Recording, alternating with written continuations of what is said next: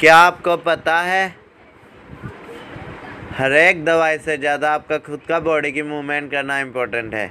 जैसे प्राणायाम एक्सरसाइजेस, दवाई से हम एक बार तो ठीक हो सकते हैं लेकिन सदा के लिए नहीं, क्योंकि बाहरी शक्तियाँ सिर्फ हमें कुछ देर के लिए ही मिल सकती हैं।